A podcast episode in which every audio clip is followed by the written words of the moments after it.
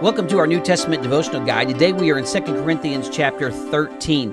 Paul is getting ready to come to Corinth. He says that this will be the third time I am coming to you, and he is calling them to be ready because he is going to hold a trial. There is going to be witnesses. In verse number 2, he says, I write to those who have sinned before and to all the rest that if I come again, I will not spare. In other words, he is coming with a sense of judgment. Now, he has the authority to judge. He shows in verses 3 through 4 that though he is weak in Christ, he has the power of God that he can exert. But Paul doesn't really want to judge. He desires instead in verse number 5 and 6 that they would examine themselves, that they would do a self-examination, and that his judgment then would be unnecessary.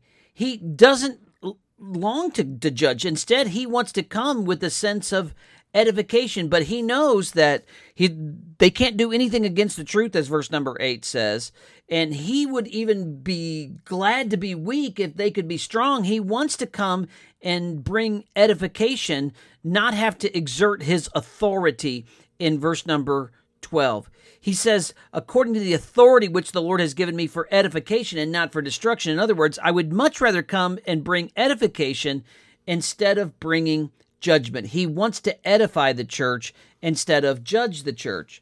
So Paul is coming to judge, but he doesn't want to have to judge them. He wants them to judge themselves. He wants them to look at the truth and understand the truth, know that they can't do anything against the truth, and he wants to come in edification.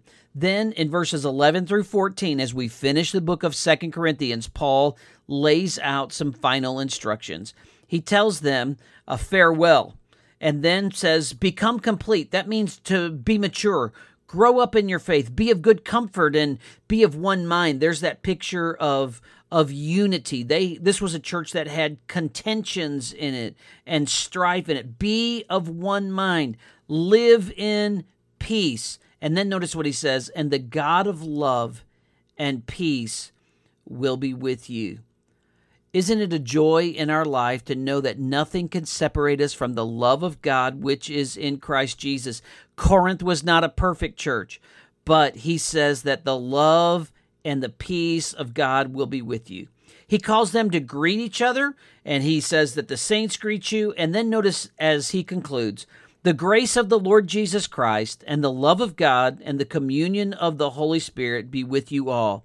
This is a Trinitarian benediction. It has the Son, the Father, the Holy Spirit.